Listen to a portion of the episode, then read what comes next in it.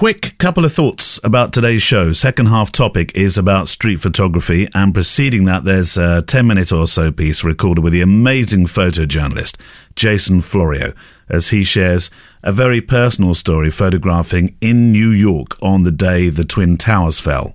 Now, there's a, a short dramatic editorial sequence into that piece, which I know for some people makes for makes well difficult listening. I'm, I'm never quite sure whether we actually become, or some people can become desensitized to that kind of material with, uh, well, with how we consume graphic pictorial accounts of news stories across a a myriad of platforms these days. But um, I th- I thought I'd throw those thoughts into the mix before I press the play button for the for the theme tune this week. The Fujicast. Welcome to episode seven.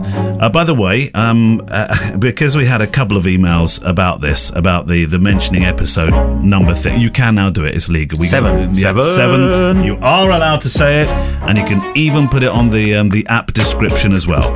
So all that stuff that was said a couple of weeks ago has gone. So if you're ever looking for for a, a, an episode number from the past, it's going to be a lot easier now. That's literally the best thing I've heard all week. Job done. Right. Um, this week we're going to be talking about street photography, and um, there's uh, quite a lengthy question from Emily. Is it Rayner? You Uh, Renia? Renier. Renier, and um, because I think she's been on a course of yours, hasn't has, she? yes, very so, yeah. but there's quite a long question, but it's a really good question into talking about street photography. So I'm going to put that to the. Um, the street photography pile for a moment, and we'll we'll start with the questions. I do have a, a couple of bits here. First of all, though, um, some questions to answer. Ben Gillett said, um, "Loving the new podcast, great insights and chat, Neale and Kev. I absolutely love the main theme music. I would love to know what it's called and where to find it. Well, I think you'll find it on SoundCloud. Um, it's Blue Wednesday, and it's called New Shoes. New shoes. New Shoes.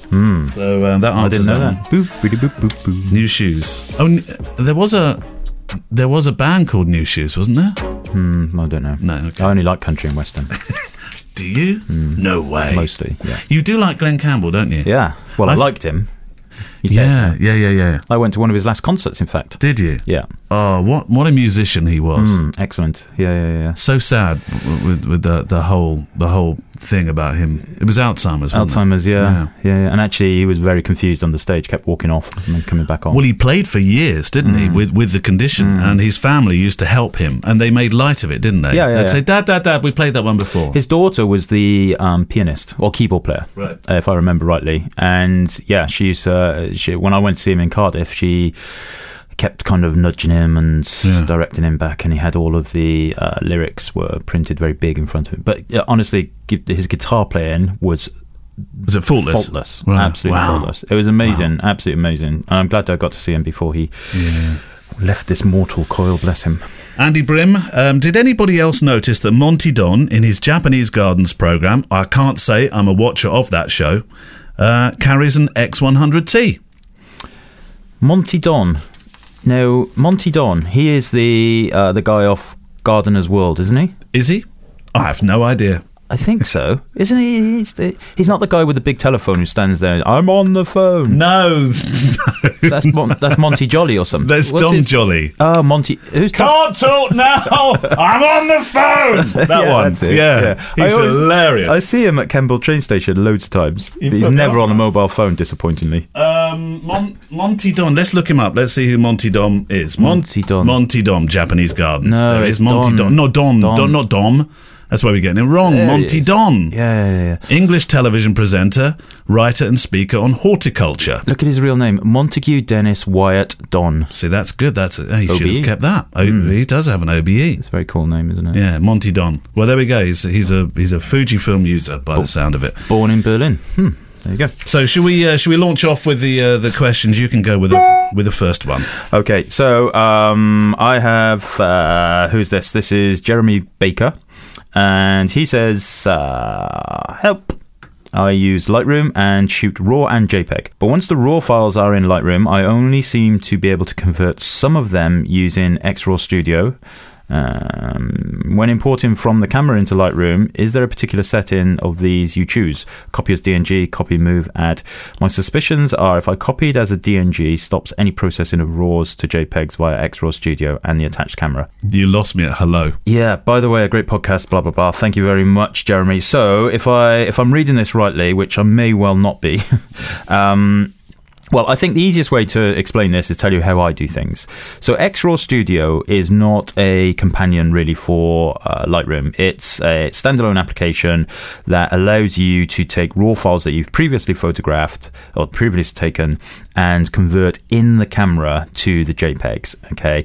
Now, if you're using a GFX, I think possibly even a XH1, you can actually kick out TIFF files, um, but ultimately it's a JPEG. So, XRAW Studio really is you have to tether the camera to the computer.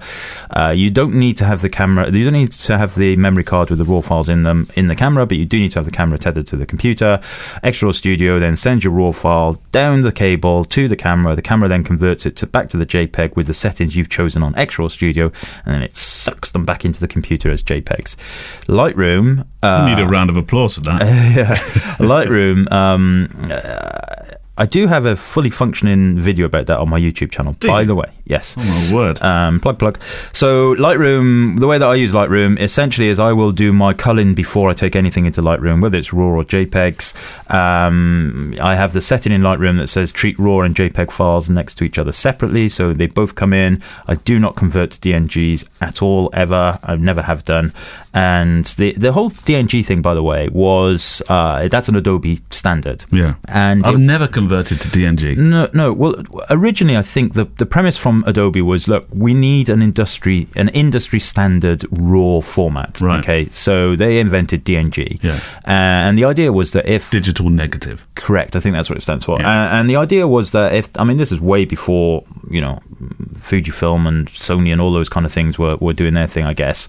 Um, but they the idea was that if Canon or Nikon or the big you know DSLR manufacturers went pop or there was no support for their raw files in the future, there would be a always available open source DNG format. Of course. That was the plan.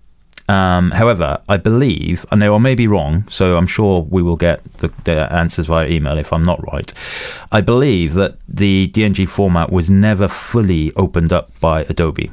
So ultimately, whilst it's a good thing, eh, you know, you create a DNG, you've got all full raw uh, editing capabilities with it, but in the end, if DNG stops getting supported, where do you go then? So um, yeah, I don't convert to DNG. Um, I don't really see any need to do that. Uh, raw files into Lightroom, and and away you go. Or Capture One, or uh, Alien Skin Exposure as I use now. You know, well. Oh, do you use. Alien Skin over over Lightroom? I don't use it exclusively, but I'm using it more and more and more. Right, They're- okay. they what was your reason for that? um, well, I just like, I really like the uh, the processing of the files in Alien Skin. It doesn't have the full capability of Lightroom. It's not quite as good workflow wise, but they're getting better. So currently, I think Alien Skin is on version four, um, and you know you can do things like smart, well, the equivalent of smart collections and stuff like that in Alien Skin now, which was what was holding me back with version three. And yeah, I mean, Alien Skin's great, and and you know what, I mean. Uh, I, I, I'll continue to, to pay my whatever it is, forty seven pound a month to Adobe, but for people who only need uh, a raw processor and a very good one with lots of great film simulations, it's a one off fee, isn't it? You know, Yeah. so there's a lot of people use things like Alien Skin and Capture One. I believe is a one off fee. I think again, I don't use that at the moment, so I'm not sure whether that's subscription, but there's a Fujifilm specific version of that. Yeah. Um, and yeah, so there's lots of options. But the whole thing about DNG, um, you know, it's it, the, the the key question here. The key part of the question is my suspicions are if copied as a DNG stops any processing of RAWs to JPEGs via XRAW Studio, and I guess the answer to that is yes. I don't believe you can use DNGs in XRAW Studio and convert them to JPEGs. They need to be .raf files um, for raw Fujifilm raw files. Talking of .raf files, I've got a question we're going to come to in just a second. Before we do that, and I'm I'm playing my joker early on this one. Um, we we've been given camera straps to give away. Now, Kev, you know more about uh, Simplr straps than I do because you've used them, you've seen them, and you and actually you met the Simplr guy in New York. in New York. Yeah, so uh, Simplr camera straps, r- really good kind of um, independent camera strap manufacturer. I've got a lot of their straps, and JP is the guy that uh, runs it. I believe Yeah. he owns it. Yeah, so he, I was at um, what do they call it, uh, some New York photo festival, whatever it was, and he just randomly walked You're up. to so me. showbiz. that You, you actually go to so many of these things now. You don't even know what they're called anymore. He uh, he randomly just walked up to me, shook me by the hand, and said, "Hey, I'm JP. I run Simplr camera straps," and just gave me a camera strap. Yeah. Uh, and I was talking to somebody else at the time, and, and I turned around and he'd gone. He kind of disappeared into the mist. Um, but since then, you know, I've spoke to him on email and everything, and they are very good camera straps. Uh, I use them uh, especially for the street photography, and Yeah. they are um, they're lightweight. They have the little clips and everything. Uh, really, why? really why? nice. Yeah, the, the clips is, is the bit that because I've been using Peak Design, as you know, and I like those because you can unclip them from the camera. Yeah. and that's really handy. Yeah. and and Simplr do the same sort of thing, don't they? Yeah, they do for some of the straps. Um, I'm not sure it's on every single one of their models, but yeah, you can see there. We're looking at the website now. It's uh, simplr.us. We will obviously link in the show notes on the website. Um, yeah, they're, they're they're cool. You know, they're really nice. They're they're kind of industrial looking, um, but still very smart. Yeah. Uh, they're not, you know, bright red rope and all that kind of stuff that some people like. Um, very functional camera straps, I find. Um, very cool. Um, you know, and uh, like I say, he's uh, JP has very kindly offered to give us a couple of straps to give away, and we thought the easiest way to do that, rather than do it as a competition, is to um, Kind of like a question of the week, one of our our, of fav- our Yeah. favorite questions of the week. So I'm playing my Joker early. Uh, we've got some Simplr straps to give away over over the next few weeks or so. Um, maybe that's going to extend as well, which will be really nice um, as something we can we can use when we, we're picking out our favorite questions. I'm I'm going very early with this one. One of, one of the things that I love about the internet, by the way. And and I'm I'm still a, a little kid when it comes to this. Is the fact that it joins us up with people all over the world, and and I'm I'm still. I I know I should have gotten over this a long, long time ago, but whenever I see an email from somebody abroad to me, um, there's still a little skip in my step there. I, I like it. And this one comes from, how do you, is, now I had to go and look this up. I did some research on this in, in Mexico. Um, Tijuana. T- t- t- Tijuana, Tijuana. Tijuana. Tijuana. Tijuana. Tijuana. Yeah, yeah. That's a dog, isn't it? Uh, Tijuana dog. It's a beer as well, I think. Tijuana. Well, I, I Tijuana. Tijuana. There you go. That's what the man said. Yeah. But the, the woman says it slightly differently. Tijuana, Tijuana. See, I, Yeah. quite, I, I like him, Tijuana. but she does say it a lot better. Tijuana, See, yeah. Yeah, but you know, there's differences between uh, Spanish Spanish Tijuana, Tijuana. and yeah. South American Spanish. Tijuana. Are they? Are they? Are they the differences? So perhaps it depends where the translation is coming from. So, for example, it's cerveza or Yeah. cerveza. or cerveza? Just you to pick out the beer one. Hmm. Anyway, this Anyway, one's I don't know. this one's from Mexico. This one comes from is it Asa? Asa. I should have I should have looked that one up as well. Big hug from Tijuana. or Tijuana, in Mexico. Hi, Neale and Kevin. Uh, first of all, hello from Mexico. I just want to say I'm a big fan of the work that both of you produce, as well as the podcast. Keep rocking, my friends. Um, I'm hoping to see if I could get your feedback on something. I've been shooting Nikon for the past five years, or Nikon, depending upon where you are in the world, of course, and recently switched to Fuji. Fujifilm got the XT3 and the 23 1.4, the five, uh, the 56 1.2 glass as well. I'm using the 56. It's been phenomenal, picture quality great, but I've been struggling with the quality image of the 23 1.4. Specifically, when I'm shooting a nearby subject, the quality that's good. But as soon as the person or couple goes five meters away or more, I've noticed the quality is not at all what I was expecting. I'm including a RAF image, so this is why it plays back to the RAF thing. Um, and let me just, um, I've got the RAF here. Now, I know this is podcasting and radio, so I'm going to zoom in a bit. You can, you've Uh, got your mouse your side as, That's- as your side as well. So let me read the rest of it while you're, you're zooming into that RAF image. Yeah. I'm including a RAF image of a recent shoot I did where I focused manually to make sure I'd nailed the focus. I'm constantly hearing this is an amazing lens, so I'm curious to get your opinion as to whether I'm having issues with the specific lens I bought or, or just wrong expectations altogether. If I zoom in a bit toward the couple, I feel the image starts to pixelate too quickly, if that makes any sense, and at 100% the quality just seems bad. Any thoughts? Yeah, well, I mean, I can definitely see that the the main people in the picture do appear soft for Mm. sure. Um, Softer than you would expect? yeah, yeah, it doesn't look right. definitely doesn't look right. But what I would say is That that tree though look, looks. Uh, yeah, I don't know. I think the whole thing looks a little bit soft, but I don't think. I mean, you know, you, you Nice image, by the way. You, yeah, beautiful image. Um, you can tell that's not taken in Swindon. um, y- you know, I, I guess what you'd have to do is test a few, uh, lots of other images and, and all that kind of stuff. But to me, that that does not look right. No. I think that that's uh, that's soft. There, you know, the the thing about the Fujifilm lenses or, or kind of mirrorless lenses lenses in general is that they don't need calibrating, they don't need realigning or anything. But you can get, you know. Bad lenses. It can happen. It might be a problem with the lens. It might be a contact. Well, he did put on brackets here that he got it through eBay. Not that that should make any difference, but maybe it's being clattered about or something like that. that's definitely not quite right. My 23 is great. I mean, I, I've my 23 1.4 is the original one. I got it. I don't know. It's probably six years old now. Um, still, uh, it's a workhorse. I have no issues whatsoever. Close up. I mean, all lenses are going to be uh, sharper at certain apertures. Yeah. And I find that the 23 1.4 probably somewhere around 2.8 to 3.5 is its sharpest point. That's the sweet spot. Yeah, that's a sweet spot. Um, but yeah, I mean this this just looks like a badly focused picture, which I'm sure it's not. Um, and if it's being replicated in other images, then I would get that serviced. Yeah, Absolutely. Double check the camera with other lenses as well, of course. Thank you very much for your, your question from. Tijuana, He's going to get the strap. S- Yep, Simplr strap is coming to you, Asa. Well so done. We'll thank- sort that out. Thank you very, very much. Right, Kev, you go with the question. Okay, so I have a question here from Bevan in New Zealand. Hello, Bevan. Question for Kevin, please. When shooting anything, including weddings in a documentary style on your X Pro 2, will you use an optical viewfinder with a small EVF overlay in the corner or relying purely on the EVF? Would be interested to know, especially as you shoot at such wide apertures. Okay, thanks, Bevan. And uh, the answer actually is if you'd asked me this question about the X Pro 1, I would tell you that I would be shooting a lot using the optical viewfinder. Um, X Pro 2 obviously came along with the what they call the um, hybrid viewfinder. So you can use the optical viewfinder and you have a little digital uh, screen in the bottom right hand corner that gives you an electronic view. So you can uh, see the exposure, check focus, all of that kind of stuff. And the answer, honestly, is that I use the optical viewfinder almost all the time now. The? Um, sorry, the electronic viewfinder. Oh, right, okay, electronic, yeah, yeah, yeah. electronic, electronic.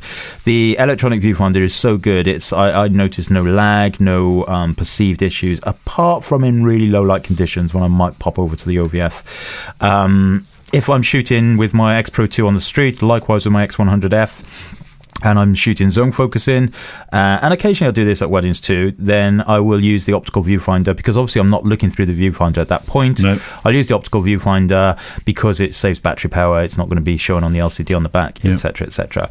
Um, but the fact is, you know, I use the electronic viewfinder because it's so reliable now, and you know, I know that the electro- the optical viewfinder is uh, part of the um, the soul of the X Pro 2 and the X100, and you know, heaven forbid that they ever kind of took that away from it. I don't it. think they'd do that. No, no, no, no. I'm sure they wouldn't. Um, but the fact is, less people use it than they used to, for sure. Right, right. Uh, it does give people a really good introduction to the Fujifilm system because if they're coming from a DSLR background, obviously the optical viewfinder Mm. is DSLR like.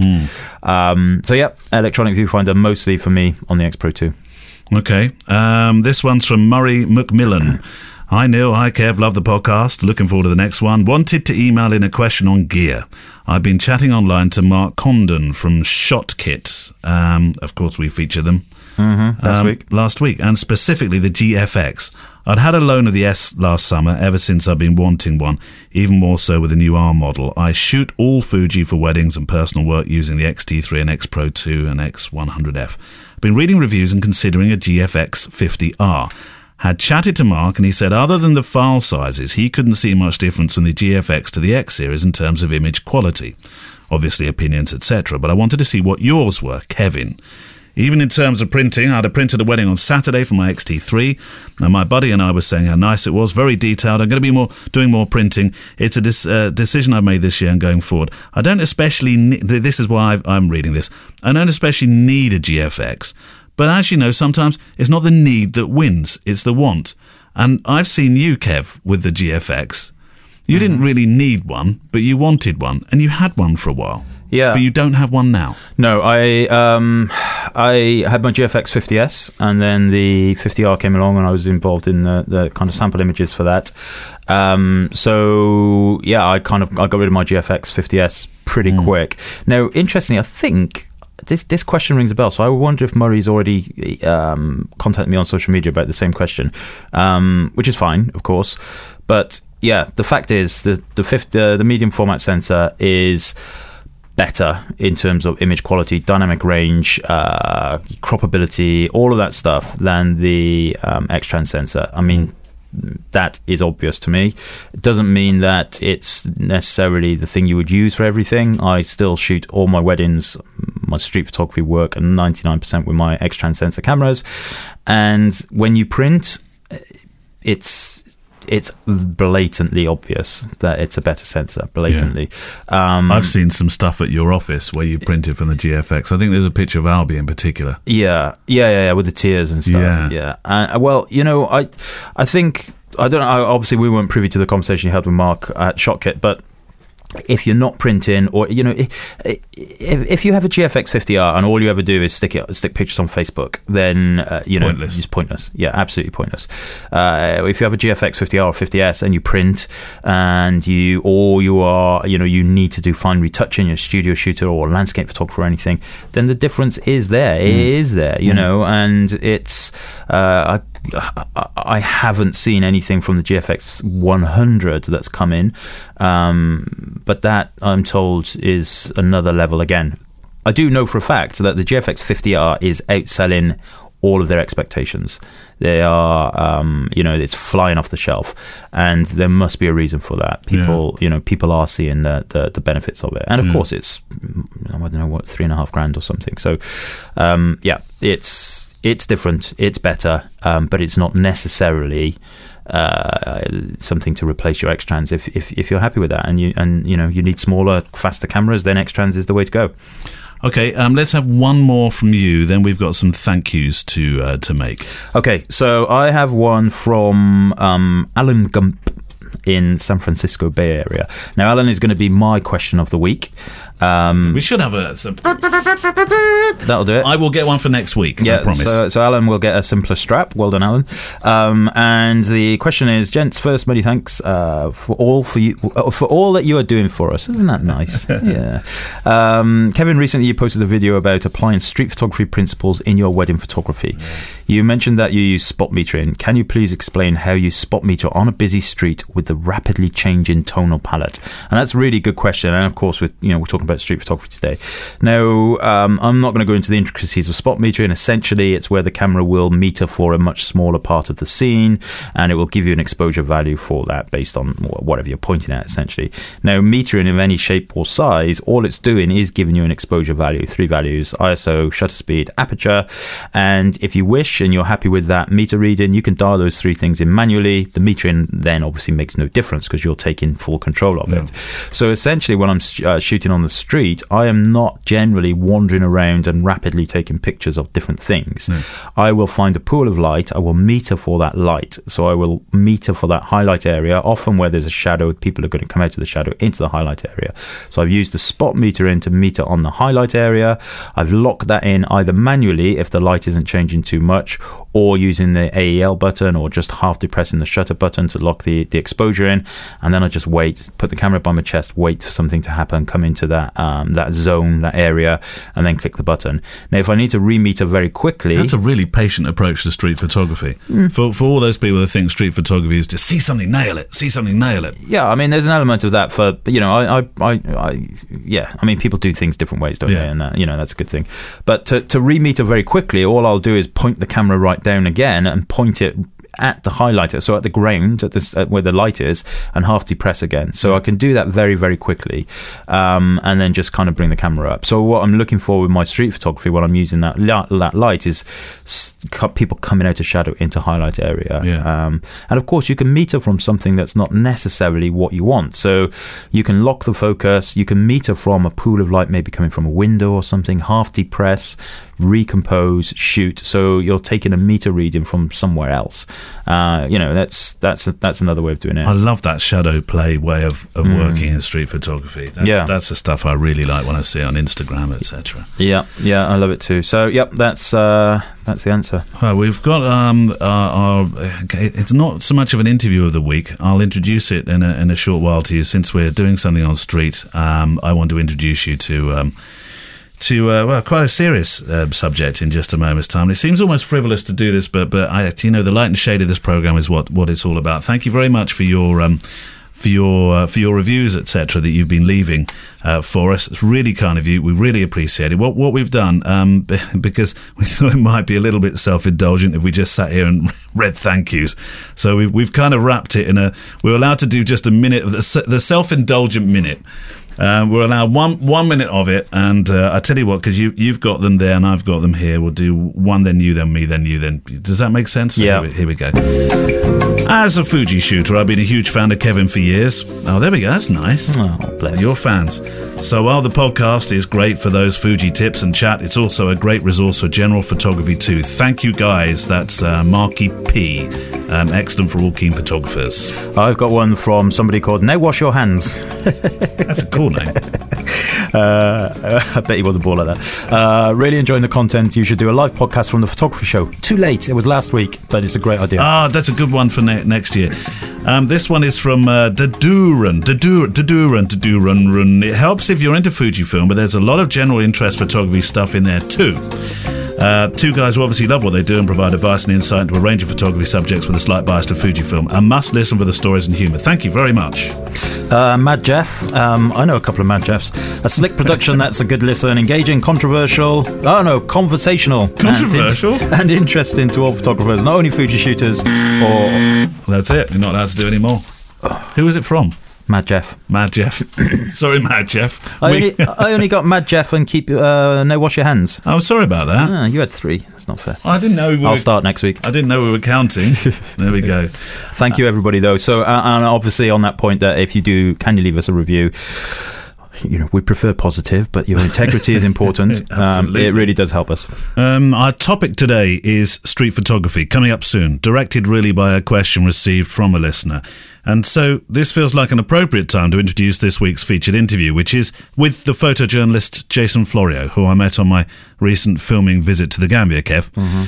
And Jason is a photojournalist that has spent time living in uh, New York, Malta, the UK. He is a UK um, guy, and now he lives uh, in West Africa and in, in the Gambia. And um, he was telling me about um, some time he'd spent in Afghanistan and his journey back to America after that. I don't want to say too much more because um, I, I think that, that this next 10 minutes um, relays such a potent story from a photojournalist. When you do you remember? Everybody remembers where they were 9/11 day, don't they? What were you doing? I was working for Deutsche Bank in the city, believe it or not. Do you, so, remember, do you remember the day, the, the time, what people said? yeah, we were. I was in the front office, so um, all of the traders had all of the the CNN. and Like, there's just hundreds of screens, news monitors everywhere. And I just remember, you know, kind of these gasps and looking up, and then everybody's head staring at these screens, Mm. and then watch, literally watching it as it all unfolded. Mm. Um, and then Deutsche Bank uh, sent everybody home. They closed the whole trading floor. They, they closed they? everything down Wow. because obviously it was financial. And there was these terrible you know, gossip mongers and rumors, and they were they were like, um, oh, they're sending a plane over to Canary Wharf. Everybody has to get out of London Yeah. and and uh, you know, so it was carnage, absolute carnage. And of course, you, you know, I know a lot of people in those days when I worked in in that industry. I knew people that I luckily myself didn't know anybody personally, but people who sat on the same desk as me. Uh, lost colleagues and you know Oh, friends that they they you know they they worked with and stuff. Um, yeah, absolutely horrible, and Oh, I, I do remember it very vividly, very vividly. Well, I, I spoke with uh, with Jason in the Gambia, and we had a, a long podcast conversation, which will be on my uh, general photography um, interview uh, podcast called Breathe Pictures. So you'll you'll hear the the full. It's, a, it's it must be about an hour. Um, with with Jason, we talked about his work in the Mediterranean um, because he was um, covering the migrant uh, crisis with the, with the boats. Um, and we talked about his work in, in Africa and the Gambia, and and then we we started with this. I asked him to tell me um, about a day in photography. And I expected really three, four, five minutes really of, of him telling me a particular story, which would start this this this podcast that I was I was producing. Mm. What came out though over the next ten minutes was not quite what I was expecting. We understand that a plane has crashed into the World Trade Center. We don't know anything more than that. We don't know if it was a commercial aircraft. We don't know if it was a private aircraft. Another one just hit the building. Wow. I literally, I was waiting at a table and I literally saw a it seemed to be like a small plane. American 11, are you trying to call? Nobody move. Everything's okay. It's 8.54 right now, Stuart. Can you tell me when this happened exactly? I would have to say about 10 minutes ago. I heard first an explosion. Unconfirmed report that a plane has crashed into one of the towers there. We are efforting more information on this subject. And all of a sudden, stuff just started falling like bricks and paper and everything. We can't see a second plane in the picture. There we see the explosion. Probably four to eight floors. Uh, I don't know which tower it is.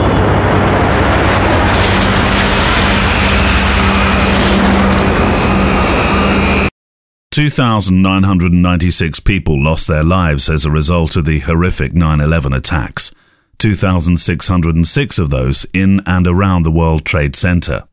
The images made that day by members of the public and professional photojournalists pieced together a story of an unthinkable American tragedy. Photojournalist Jason Florio remembers that day. So I was making a second journey into Afghanistan in uh, 2001. Uh, in 2000, I'd travelled across Afghanistan to uh, to get a look at what the Taliban were up to, and my intentions were to uh, to head up into the north to be with uh, Ahmad Shah Massoud, who was one of the big anti-Taliban commanders unfortunately, we couldn't make it in 2000. But a year later, I, I, the invitation was left open, and I was able to get up to uh, to see Massoud. Spent about a month uh, up in the Panjshir Valley, where he was holed up against the Taliban. And spent pretty much all of August up there with him and his, his sort of crew of fighters. Um, and I returned to New York right at the beginning of September, about September the 5th, and I was I went to show all my pictures to the agency, and they said, "Yeah, it looks really great." No, I couldn't sell them. No one was interested in Afghan pictures, and I was just really disgruntled. Um, and uh, well, September the 11th happened, and I live in Greenwich Village, and obviously literally sort of walking distance to the Twin Towers. Um, I was actually at a, at a friend's house when I got, got the phone call from uh, from my agent and said, "Look, something's happened at the Twin Towers." You didn't hear anything. I, uh, well, actually, I should go back. I did actually hear something. I heard a plane go over, and I thought that's really. Do you want me to go back or no? Okay, so. Um, so I did actually hear a plane go. I think well, that was really low. Didn't really think too much about it. The phone rang, and it was my agent. He said something's happened at the World Trade Center. I know you live close by. Do you think you can get down there? So I ran back to my apartment to get my gear. I had an Italian photographer friend staying there. He grabbed his stuff, and we started sort of going against the tide of people. We could see the towers were were burning. Um, and I ended up getting to the to the foot of the, the towers. My friend I was running with actually was wearing a pair of flip flops, so he, he said, "I'll uh, I'm going to go." You know, go back and get properly equipped, kind of thing. So I said, "Okay, I'll meet you later. I'm sure it's just probably a small plane or something's happened. It's not going to be a big deal." Um, I got to the foot of the towers, um, and I was with a bunch of policemen and some firemen, and we're, and we just looking at these things burning, and I was sort of trying to compose pictures as best as possible, and um, the the fireman said, you know, there's bits of debris are starting to come down. I think we should we should pull back a little bit, and instead of pulling away north, we just basically turned to the right onto Vesey Street and just as we took a few steps, I heard this massive explosion. And I looked around, I thought, oh, there must have been. By that point, we did know the pl- big planes had hit. But we thought, oh, maybe there was another bomb in the building, and that's what's exploded. Didn't realize a tower was coming down. Anyway, I started sprinting up the block. I put the camera behind me and just fired off about four very wobbly frames of dust and debris. And it felt like I was running in slow motion. It was the strangest sensation. And I realized when I went back later on that that street has a small incline to it. So it did sort of feel I was sort of fighting this, this sort of movement. I got up to the corner, which was just maybe about 100 feet away, and there's a small uh, entrance to uh, the World Trade Center subway station. And I just literally went down the stairs because the dust had caught up with, with me by that point, and I just went tumbling down the stairs. Ended up at the bottom of the stairs, and I had a, a Contax G2 camera with me and a, um, and a Canon EOS, all film cameras, obviously back then. And I realized the uh, the viewfinder had got smashed on my G2, and I was more concerned about the equipment. And then I realized I couldn't actually breathe because so much dust had gone in there, and I started to uh, to have a minor panic attack, I would say, because I was like, "Oh my god, I've got too close. I'm never, I'm not going to get out of here." Um, and I heard some voices, and um, uh, and so I had this visualization that I would be able to get onto the tracks, and with these other people, we'd be able to walk up the subway tunnel. Uh, the people I was with were actually uh, ended up being police officers and they had kind of a yellow, they had some, some sort of vests on. So I remember like we, I sort of held on to them and we sort of started to make our way through this tunnel, but we actually we popped up on the other side of the street uh, on Broadway, and it was just this insane scene. It was just the air was filled with this with the dust. It was sort of almost yellowish in color. Do you remember the smell?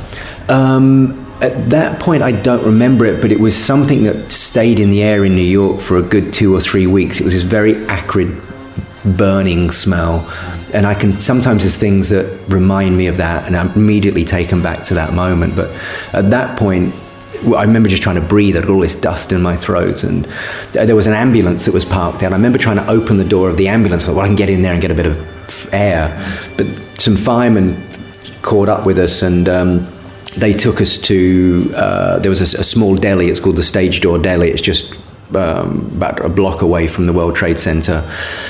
And in there, there was a load of policemen, there were some firemen, everyone was just completely covered in white dust. Um, there was Ruth Fremson, she was a big New York Times photographer, and she actually won a Pulitzer Prize for the photograph that she took inside of the, the deli there. Um, so I sort of stayed in there for I think about 20 minutes just trying to drink water and kind of get all this dust out.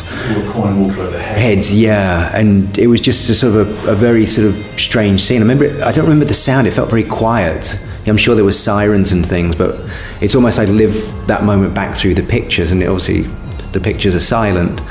Um, and I think got about 20 minutes into it, and I thought, you know what, I, I can't sit around in here. I need to get out and see what's going on. So I got out onto the street um, and I saw a, uh, a, a uniformed woman.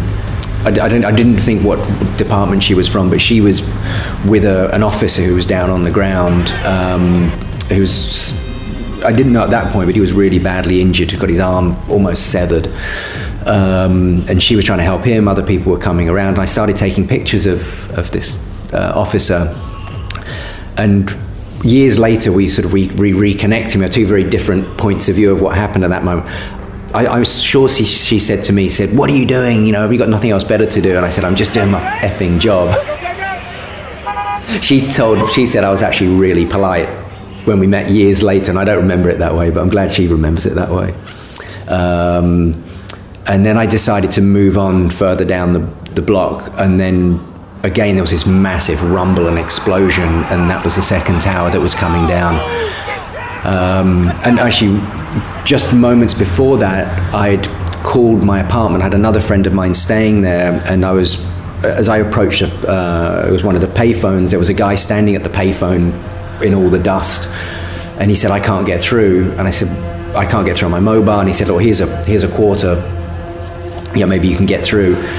call, you know, what was that song? Here's a quarter, call someone who cares. um, and you did get And so I got through to Joanna, who was at the apartment, and I said, hey, Joanna, it's Jason, I'm, I'm down here. And she said, oh, I said, I'm fine. And next minute, that was when the tower, the second tower came down. I literally dropped the receiver and started sprinting. So she remembers being on the other end of the phone, yeah, and just hearing the silence. Uh, and at that point, I got to uh, Fulton Street subway station. I went down the stairs into that, and um, yeah, there was. Yeah, I ended up being with the uh, the ticket clerk in the uh, in the office, and uh, there was an FBI agent down there as well. Um, and then we sort of were discussing what we were going to do at that that point. You know, I was, I was documenting it, but it was also happening to me at the same time as well, and to my friends. We were all, you know, obviously completely shell shocked by what had what had happened. You know, every morning I'd come out. I live on uh, Waverly and Sixth Avenue, and I'd come out onto the street, and the Twin Towers were right there. And often we'd sort of gauge the weather by whether you could see the tops of the towers or not. And you know, after that, you get up, and it was it's such a shocking thing. It's it's almost it's incomprehensible to think that those buildings are not there. Let's go! Let's go! Back up! Back up! Come on! Absolutely, yeah. and I think it's a place that we all had a. Or if you'd been to New York, even if you hadn't been to New York, yeah, there's, there's such iconic structures. Um, and whether they're structures, you see them as sort of something that's very arrogant, or you see them as something of beauty, or just as a landmark, or whatever, or a feat of, of you know human endeavor. It was. It's still just the audacity of, of what happened there is just so shocking. And even to this day, I mean, I get quite choked up about it still. You know, there's certain moments that happen, and it, it really, it sort of, it penetrates me. Like the, the court officer um, who, I, who I mentioned, we uh, I reconnected with her a few years ago, and uh, and it was, it, you know. It was it was very emotional to sort of come back and, and retell. So, and her story was quite phenomenal because she had actually been in the South Tower when it collapsed. So just after I'd seen her, when I'd photographed her when she was helping this other officer, she had actually just got out of the rubble. Her uh, commanding officer that she was with was killed next to her. They got they got thrown, and she miraculously survived without really any injuries. Um, but her commanding officer was was killed down there. So um, Well, yeah. My thanks to Jason Florio for his time in recording a much longer podcast with me when I was uh, spending time with the Gambia recently. But I, I, I thought, particularly since we're talking about street photography today, that that was a very appropriate piece to, to, to play and such powerful pictures from that day. Yeah. Um, we'll put all the details to Jason's Instagram and his website um, into the, the show notes so that you can go and see his work as well. Right, let's get back to, to your email. Well, there's an email really that's, that's launching off this week's topic, and it is from Emily uh, Rainier. Um, hi, Kevin. I, I did get a mention here, and Neale in brackets. Thanks for these podcasts. They really are fabulous. I wonder whether you could take the subject of street photography versus GDPR a bit further in your next podcast, which we're going to do right now. Kev, you talked about uh, at length about your fear that we're in danger of losing decades of documentary photography because of these laws. I used to love street. In fact, it was street that really got me into shooting. But a few months ago, I got stopped a few times by either the police or members of the public for taking pictures, and I was absolutely within my right, or indeed was being very um, unintrusive. So, to be honest with you, I actually started to feel as though I was stealing from people by trying to take shots discreetly. I felt so guilty every time I took a shot of someone without their permission that usually, that eventually rather, my stride, my creativity, it vanished, and I decided to stop doing street. I don't regret this because I've turned to family photojournalism. Kind of thanks to you again, Kev, I think here. But uh, I do still think about the dilemma, especially when I'm travelling and my camera is still velcroed to my hip. Documenting society and its quirks and trends is one thing, but I feel as, well, through Insta and indeed the world of photography, it was being plagued with street photographers who shoot for their ego and not to study our behaviours for the benefit of future generations. What are your thoughts? Where do you start? There's so many points there. Shall we start with the the the idea of being approached by people in the street? Because I know that's just wrong, isn't it? Yeah. In this country, it's wrong. If you were in France, now as we said before, very different privacy laws. But Absolutely. in the UK, you can still shoot on the street. You can, um, although there are some grey areas, and uh, you know, for for example, um, I was doing a workshop in London a couple of weeks ago, and we were stood outside of the Bank of England on the pavement, and we weren't taking pictures. I was actually explaining to people that the um, uh, you know you you don't necessarily know for sure whether you're on private land or prop or public land. And the security guard from the Bank of England came over to us, and he said, uh, Here we go. uh, "You know, um, I've been told to come. My my manager has told me to come and, and speak to you to see what you're doing." So they've been watching you on CCTV. Yeah, and bear in mind we weren't taking any pictures. We were talking about, you know, and uh, and he took one look at our little Fujifilm cameras, And then he and he said, "Oh, I've got an XE2." uh, and I said, "Oh, we're just doing a workshop, you know, and just kind of teaching people, uh, you know, about uh, the cameras and you know street photography and everything." And he said, "Oh, well, just so you're aware that you are, and bearing in mind this is the pavement that runs to the uh, down to the tube station." He said, "You know, you are you, the Bank of England do own this pavement." Funny enough, I've shot a video with you there before. Yeah, and and you know what he said to me? He said, "If I was you, I would go over to the island because there's the big island. Yeah. A lot of people think that the um the big shopping mall is the Bank of England, the one with the pillars and everything. That's Yeah. not the Bank of No, England. it's not, no. it's the one on the other side. So he actually said, you know, if you go over to the other side, you'll get better pictures anyway.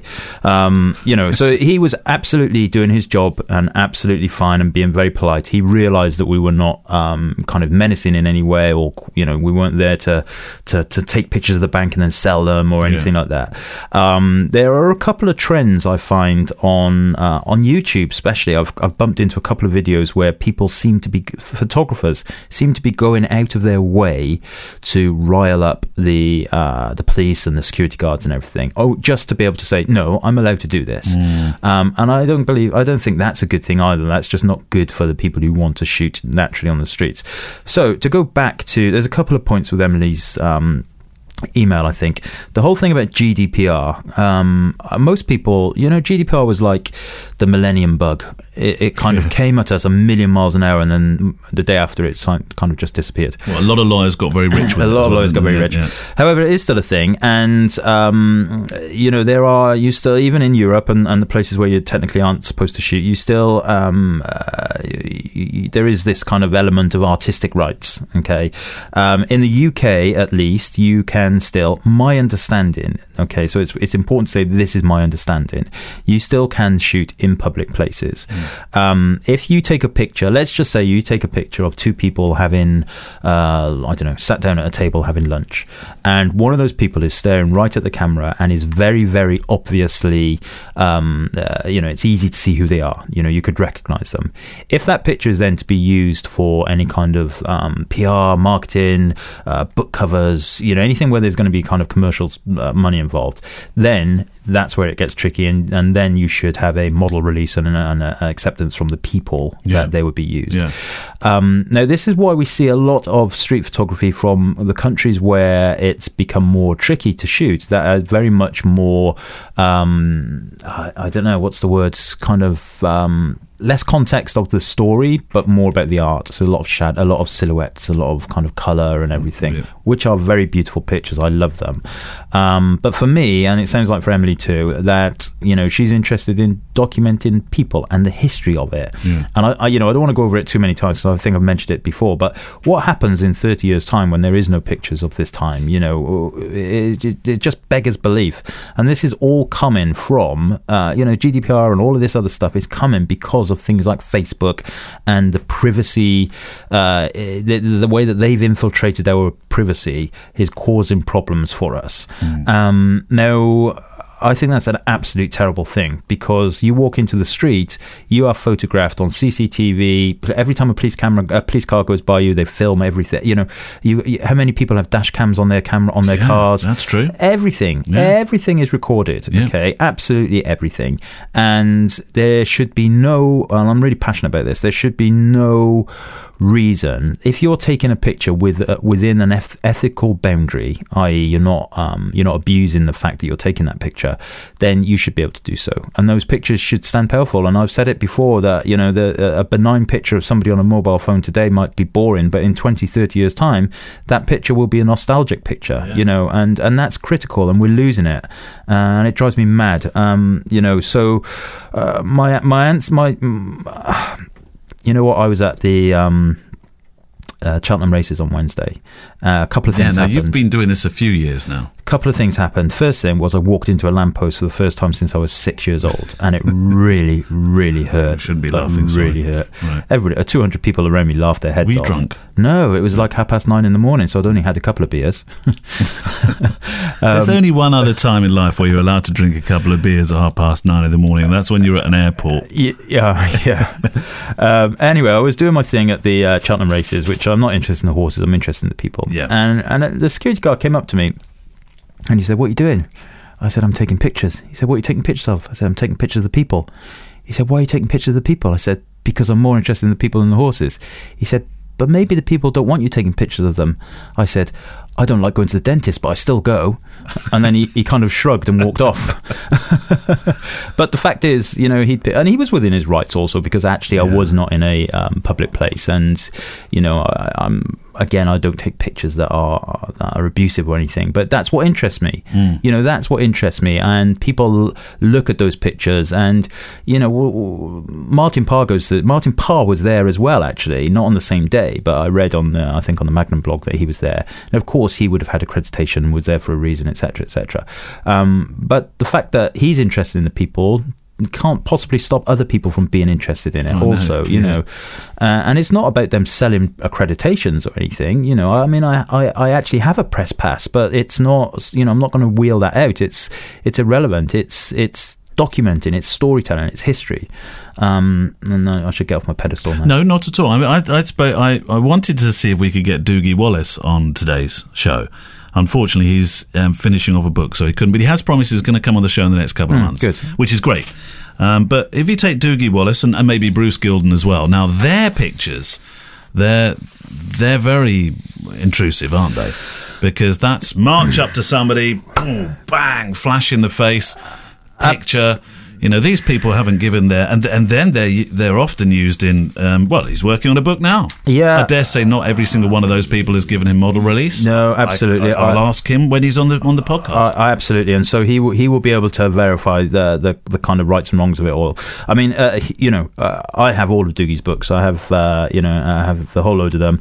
Uh, that video, that film they made of him, um, I think it was Channel Four uh, around Harrods. Yeah. Um, you're right. I mean, him, uh, Bruce Gilden, they they are, you know, they're in your face and they kind of walk away with the pictures and who knows? I don't know. I'd love, I'd love to, to speak to him about it. Um, I also spoke briefly at the photography show to Edmond Terakopian, who's a friend of both of ours, um, and he's a working press photographer. And um, you know, I mentioned to him that, that that we get this question a lot. So I'm hoping that at some point in the near He'll future come he'll the come on as well. Um, and he, you know, he said, yeah, I'd love to talk. You know, with the caveat that it's not, um, you know, he's not a lawyer. He's not, you know, it's it's just one of those things that's that's you know really annoys me that we we even have to have these conversations. Emily did say within her email as well, documenting society and its quirks and trends is one thing, but I feel um, through Insta, um, the world of photography, where it's now plagued with street photographers who shoot for their ego and not to study our behaviours. Do you think that's true? Yeah. Damn right. Yeah. Yeah. I mean, and also wedding photography. You know, I mean, how many people. Uh, I don't think anybody would admit it, but how many people go to a wedding, see a shot, stage it, set it up with a view to making it a competition entry or Yeah. thinking about the likes on Instagram rather than thinking uh, this picture is going to be great for the client. You know, uh, the client seems to be secondary in many cases. Um, The currency of likes. the currency, absolutely currency. Some people's currency is ego, and I've always thought that the downfall of Instagram will be ego. You know, the whole people who buy links, people who buy followers, you know, to a great scale, just because they want to be seen as. Uh, you know, as being successful, it's just a shortcut. No, you don't get anywhere in life by taking shortcuts, and that, and that's true of, of all of that stuff as well. Absolutely. You you had another question though. I should have. Hang, hang on. Let me get my troll effect. There we go. Yeah, that's me. That's Kevin at Yeah. nine thirty in the morning. Give me a beer. you had another question on it, didn't you? Actually, with, with regard to, to street stuff, didn't you? I did. I had another question from Paul Carpenter. Actually, Yeah. it's a very similar thing. Uh, congrats on the podcast. Uh, at the end of the podcast, you briefed, uh, you touched briefly on the legalities of street photography. Uh, I'd love to do more of it. However, I'm becoming greatly concerned about the reactions I may receive. Um, same thing, exactly the same thing. Try not to be concerned as long as you're not doing anything um, illegal, rude, um, bad mannered. Then uh, you know w- what's the difference? What would you say if somebody came up to you and asked to see what was on the back of your camera? I'd show them. Would you? Yeah, absolutely. I'd show them. And what if they said delete it? I'd delete it. But you know, I can't imagine that would ever happen. A, nobody has ever asked me that ever. So, uh, you know, I'm giving that answer based on no experience. But you know, I always say to people, uh, And how would it make you feel? Well, if they asked me to delete it, I'd feel, you know, a little bit annoyed, perhaps. I mean, it depends what the picture was, of course. Uh, if it's just a snapshot of me, you know, I'm doing on the streets, then yeah, I'll delete it. Yeah. But if you know, normally I always say to people, look, if somebody comes up to you and says, "Why did you take a picture of me?" Mm. then say, "Because you're, I love your face, I love your your hair, I love the coat you're wearing, the hat, whatever." You know, I, I, That I'm- Mullins is hitting on me. I'm interested. Yeah, yeah. That's I- what they're thinking. Sorry about the hair bit. Um, I, I, You deserve that. um, you know, and and uh, I just think it's pleasantries. And uh, Yeah. I actually spoke to uh, somebody on Friday, I think it was Graham, and he is interestingly is a social. Um, he works in uh, he's in education, but he educates people on social conflicts, Right. um, conflict management, all of that kind of stuff.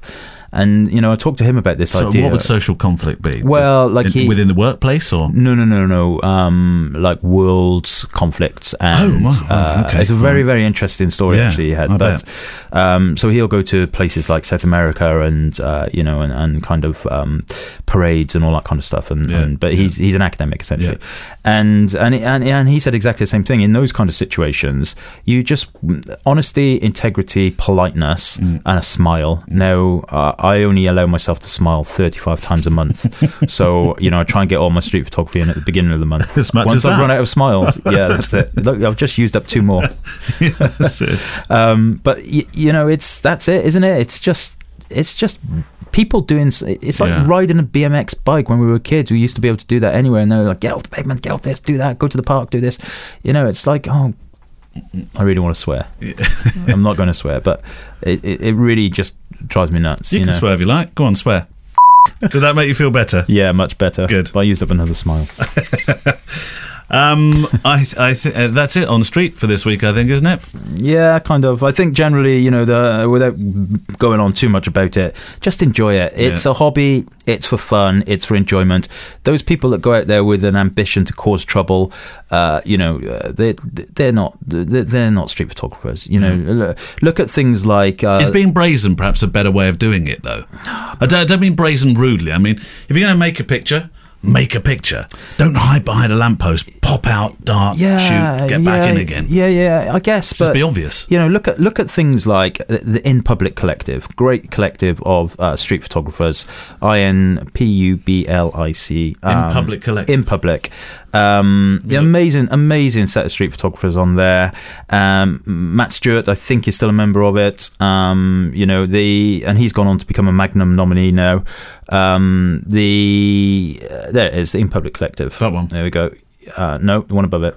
Sorry. that's to Twitter. Anyway, uh, you, we'll, we'll, we'll put the link in there. Um, there's a lot of good s- people in there, a lot of different elements of street photography, and they're all, um, they you know, they are all kind of um, doing their thing. They're documenting in different ways, and Oh, wow, you know. I I think if uh, you know, I'm not 100 percent sure, but yeah, Matt Stuart's still there, so. Oh, Trent Parke's on there. Trent Parke, David Gibson, you know, Meyerowitz. the Yeah. yeah, Joel, um, Christophe Agou. uh, There is loads on there. Saul Leiter. Saul Leiter. Oh, I love his stuff. I've got the video of Saul Leiter. There's a DVD there, just there. Yeah. Video, video, Grandad. What are you talking about? DVD of Saul Leiter's um, story. I don't even have a DVD player anymore. Uh, well, yeah, nor do I. That's why they're sat there. I can't actually play them. Uh, but yeah, some great Saul Leiter stuff on YouTube. Um, uh, yeah, I mean, you know what? Just just explore, go look, um, understand that it's a uh, for most people it's uh, something you do for enjoyment. If you feel threatened or embarrassed by it, then try and beat through that fear. Um, but you know, d- d- don't let the don't let the tiny negatives win. And my only hope is that there's the millennials become the more powerful people, and the the lunatics that are running the asylums right now uh, get replaced by sensible people. Then you know, laws and rules will be relaxed, and everything else. So, street photography done. Um, thank you very much for your questions. Um, it's a subject we will come back to in the future. It'd be great if um, if Dougie comes on, and Yeah, um, Edmond. It'd be great to have Edmond on. Absolutely. So this is a subject we're going to come back to.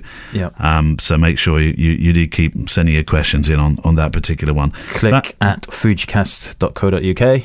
uh, that's and we haven't mentioned it once today. No. is terrible. And also, you haven't mentioned the fact that Wales won the Grand Slam. No, I was trying. I was trying to avoid that one. yeah. Did you enjoy Shall I, that? men- shall I say it again? Did you enjoy that? That Wales won the. Oh well, I didn't see it because I was giving a presentation at the photography show. You didn't answer any of my texts that I was sending to you. Uh, my phone was buzzing away in my pocket. I know. I kept sending you texts saying you're going to win, you're going to win, because I knew if I kept sending that, you might think, oh, we're not. It's just going to. It's, it's, it's tempting fate. Yeah. But it didn't work. There you go. And- We and you are won. the champions. Yeah, I know you are. Yeah. That's it for for um, for this week. Thank you very very much for all your questions. Next week we're gonna we're gonna deal a little bit with digital marketing. Hmm. So um, that that will cover what people's websites, their Instagram, Social I mean, media, huge. yeah, I mean, I think I think stuff. that that is definitely a, a subject that we're going to have to. Uh, we're going to have to come back to a, to a couple of times, but that's what we're going to be doing on the FujiCast next week. Get your questions in to um, to click at fujicast.co.uk. Right, payoffs. Um, all right, my Jack's going to do um, do my payoff this week. My dad's Instagram is Neale James. See his films on YouTube at Neale James Photo. His website is nealejames.com for pictures and one to one mentoring. And you can hear his other photography podcast, which is called Breathe Pictures, wherever you get your podcasts. Alfie still hasn't done a payoff for you, has he? No, I was too terrified. Yeah. So it's going to have to be him. Rosa, I, Yeah. I think, for the I'll I'll get him to do it for the foreseeable future. Or we could get Gemma to do it. Why not Gemma? with all the swearing. Oh, My dad's Instagram is Kevin Mullins Photography. See his films on YouTube at Documentary Eye. His website is kevinmullinsphotography.co.uk. Or for street workshops, training, and everything Fujifilm, go to f16.click. we'll see you next week. Thank you all. Bye bye.